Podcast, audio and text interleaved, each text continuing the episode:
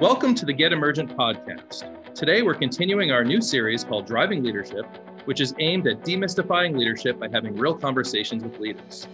You'll witness conversations with leaders from all walks of life and learn about what drives them to lead, their development stories, and about some current challenges they may be facing. I'm Bill Berthel, and joining me today is Matt Wilson, founding partner of MPW Marketing. Matt, welcome. Thank you for having me, Bill. Oh, I'm thrilled, thrilled to have this conversation with you, Matt. As of course, you know, you know, we've worked together and I've always enjoyed working with you and your team and the, and the group at MPW. I really want to get under the hood of your leadership, your style, and what you do. But first, you know, most important, what's your big why? What motivates you to lead? Gosh, that's a good question, Bill. I think when I started MPW, going back to the beginning, it wasn't about leadership. It was about creating a company that could solve problems for business owners and companies out there that had challenges with their marketing. And that for me was the major motivation. Never envisioned having a 20 person company. And at the time, in fact, I had plans to keep things small. And that was, you know, I thought I'll have this great team of people around me and I'll have a freelancer here and another business owner here who will do these different pieces and we'll operate independently. But as is probably the case with many of the people you talk to, these things grow, and it became essential for me to bring people onto the team. And, and so leadership for me was something that it, it was incidental to my goal to help our clients accomplish their goals. And so it wasn't something that I came to with intention. It was something that I had to do in order to accomplish those goals the why is difficult for me to answer in that regard because I it's really been a series of steps to get to where we get to and leadership just was a, a natural outgrowth of that yeah, I love that, Matt. And it's about, we've talked a little bit about this in the past about creative problem solving. Take our listeners on that journey a little bit. Share a story about creative problem solving in, in your work.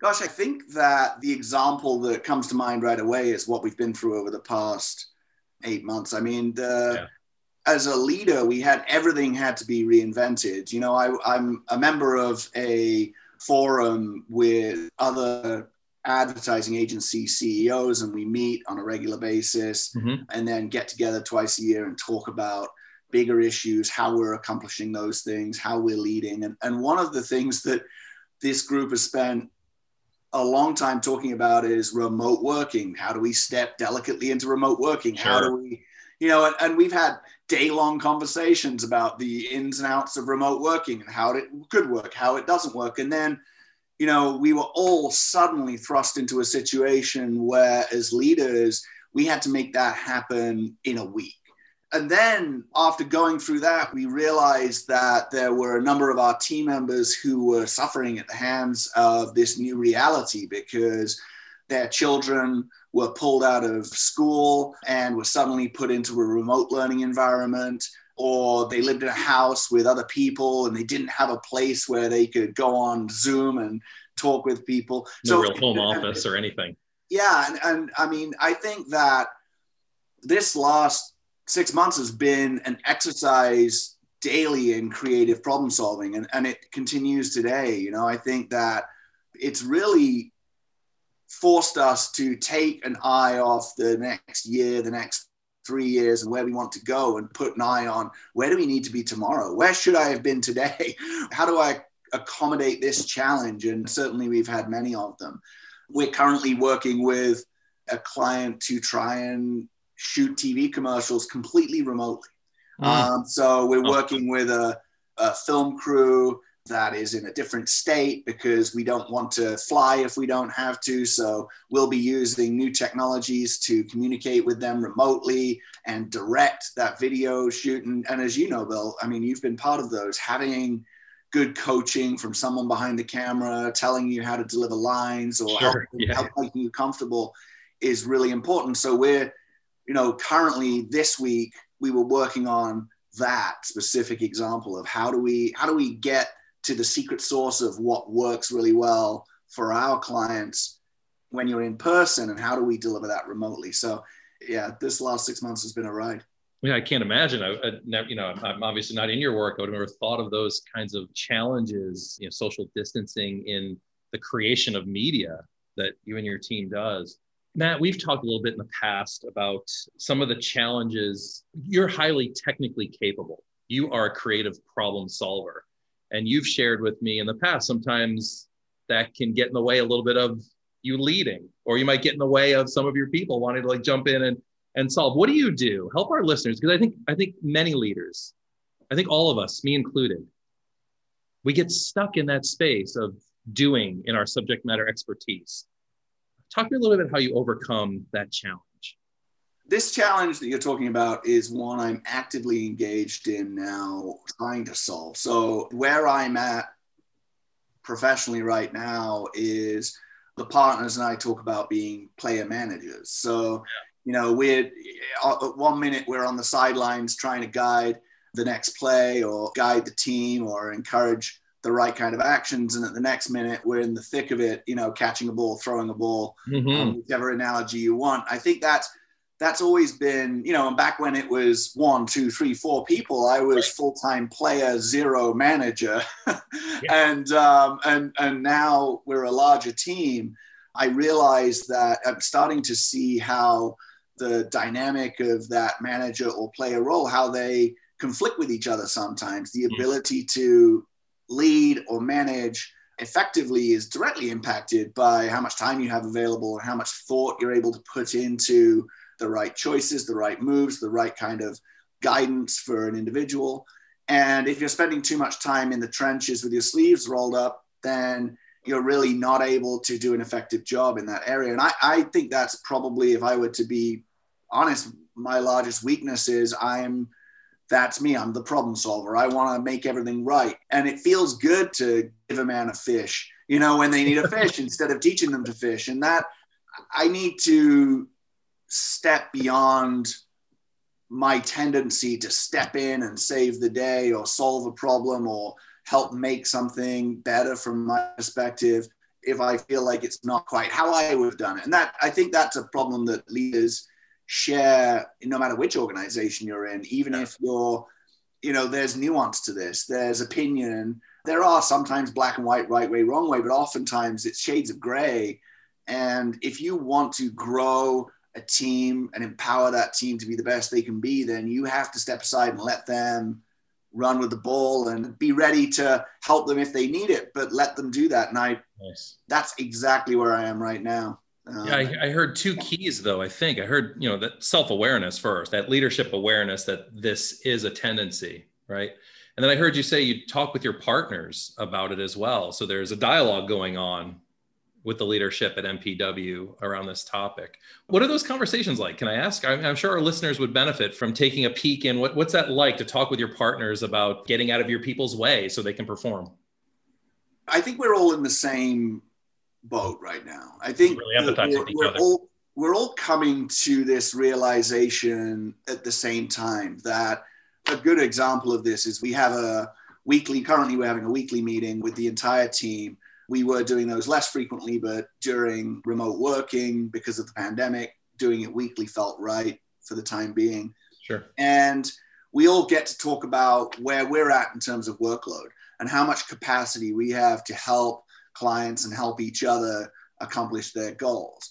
And it's very clear that the partners are overloaded. And when we listen to the team talk about where they're at, where their capacity is, uh, the partners are the ones who have the least time available, have the least capacity for additional work. Well, as and, and we just talked about what a difficult time it is, how new challenges come down the pike every single day, every single week. And so, what does that mean? It means that we're all acknowledging that we're making difficult decisions. What do I do and what do I not do? Am I comfortable with doing something to a level where it's good but not great because I only have time to deliver that? You know, whether it's, and that might be dealing with an internal matter, working with human resources to understand how we're going to address part-time working for somebody who needs to take some time off. So from a leadership standpoint, I think what tends to happen is we don't, we have a very rigorous culture around doing a good job. about being there for our clients, about spending their money like it's our own. And that doesn't suffer. And what tends to fall by the wayside is the ability to be proactive, the ability to really lead, the ability to to remind the team what the vision is, where we're going, to coach and take each individual person and work with them to help them accomplish their goals, help them fill in any gaps they have. Those are the things that, that are going by the wayside. And I think so when we talk as partners, mm. I think we're acknowledging that we wish we had more capacity to do a better job there and that the way we get there is by stepping out of the day to day. So we've been actively hiring new people this year. Yesterday, we were on a, a Zoom call with a potential new hire for one of the departments where a partner is very much involved in the day to day and needs to step back a little bit more and, and have a full team who are able to do that day to day work so that they can lead. Matt, I feel like a lot of our listeners are really going to relate to that. Thank you you know, I've, I've, been so fortunate to get Central New York leaders like yourself to say yes to this conversation. And thank you again. Well, I have you. Advice, your top advice you would give our listeners around leadership. I feel like I run the risk of giving the same answers that many people have given on this podcast before, and they're a little cliche, but I, I think where I am now in my leadership journey, it's becoming really crystal clear to me that having the right people around you, taking the time to make sure the people you bring onto your team are a perfect fit. Yeah. That I, I don't think it can be stated enough that, you know, that that's the first place that everybody should focus. To a large extent, we are who we are. And when mm-hmm. someone joins the team, yes, there are technical skills and gaps that can be filled in. And there are certainly areas that people can work to develop. But if you find the right person, they're going to join the team and they're going to excel from day one. They're going to bring energy to the team around them. They are going to help move the company towards the end goal by delivering on the various promises we have internally and externally. Um, and likewise, I've certainly experienced having the wrong person on the team where that can bring the team down. It really can be a ball and chain to the energy, the performance of the team, it can create animosity when somebody doesn't pull their weight or somebody creates headwinds for other people to be efficient or effective in their role. So it, it, I think the first piece of advice is finding the right people, and it's a classic. I think the other two I'm really actively engaged in right now. I think that is focusing on people as individuals and understanding that everyone has unique challenges. Everyone has a unique way of learning. Everyone has a unique way of interacting within the team. Yes. Uh, I'm reminded of the exercise we did with you where, you know, we did everybody's Myers Briggs and we looked at the differences in the way we deal with the world around us and we deal with interpersonal relationships and and leadership has to be deft enough to adjust to each of those unique scenarios and each of those unique needs and wants from different people and that's I think leading, you just standing at the front of the boat and pointing like, you know, Washington crossing the yeah. Delaware is not what leadership feels like in a day to day environment. Yes, you have to refocus the team on the collective mission. That's super important. You have to remind the team why we're doing what we're doing, why it's important that we uphold those cultural values that are important to us as a team. But you have to also work individually with each person to help bring out their best skills. And I think, you know, it's, I think any sports coach understands that those two things have to coexist. Yes. That, that, that you have to coach at a macro level and you have to have plays and you have to have culture and an agreement around that so that everyone's playing from the same book. Mm-hmm. Same time, everyone's individual role in that is unique and can be coached and you can support the growth there. And so for me, I think just bear, taking those two parts of leadership and giving time to both of those is probably where I think a lot of leaders can get more traction and maybe it's certainly an area that I'm paying more attention to and working on. But no expert by any stretch of the imagination. Well, Matt, I think you know leadership is a practice, right? And I think that's what you're sharing is it's a continual yeah. practice. No, I love that. Keep in mind the macro and the micro in development. That's awesome. So let's just uh, full circle. Let's loop back. What's really driving you today to get up in the morning, to say I'm going into the office or virtually going into the office yeah. as it may be today, uh, and I'm leading my team, leading this organization. We've talked about this with our work with Emergent in the past, and you asked me about the why at the beginning, and, yes. and the why for me has always been like I said, I'm that problem solver. And I think the thing I'm trying to solve with the team and with my partners is the creation of this organization that can deliver on three key promises that I've made to myself and I'm trying to bring to the team. And I think that is that we, I think everybody wants to be professionally excellent at the thing they do. Um, mm-hmm. in whatever role they are within an organization, they want to have pride in their work and they want to be good at what they do, right? And and then at the same time, we want to work in an environment where we enjoy ourselves, we enjoy the team, we wake up in the morning and have energy to contribute and be part of something. And we all want to make a good living too. I think we, you know, at the end of the day, a job is a means to earn a salary as well as an opportunity to accomplish things. And so I want all three of those things for every team member. And that was an epiphany that I had when I was going through your lead forward program four or five years ago. Mm-hmm. And, and it's something that I've driven towards over the last five years is focusing on having this organization that can accomplish these three things. And I would say it's a challenge because those are three big asks of a leader, three big asks of an organization to give everyone all three of those. But I think it's absolutely a problem we can crack as a team. And so I'm motivated to show up every day and think about that as the end goal for the organization and an end goal for each individual on the team.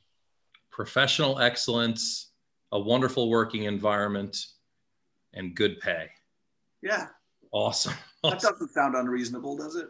It sounds like what, you know, every employee engagement, employee satisfaction, organizational excellence survey would tell you folks want and need right? But as you said, it's not always easy to deliver on, but I hear that continual practice towards that in your organization. Yeah, I think it's trying to create the time to make careful decisions and be intentional about moving towards those goals. That's been the challenge this year. You know, we're looking one day, one week, one month ahead. We're not looking a year, two years ahead right now. And I think that these are real things we're dealing with, and that's where we have to focus our time. But it's making room to accommodate the careful leadership that is going to get us to where we need to go by focusing on those three things. And like you said, it's a practice, it's something we need to work on every day. Matt, thank you again. Your, your time and energy is so appreciated. Thanks for your insights and such important reminders for all of us leading organizations. Oh, you're absolutely welcome. Thank you, Bill. It's been great to catch up with you and a lot of fun.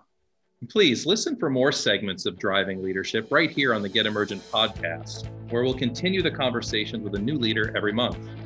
And come back for more leadership content with Cindy Massengill and Ralph Simone, where they discuss real leadership challenges in a practical, comprehensive, and a relatable format. Thank you.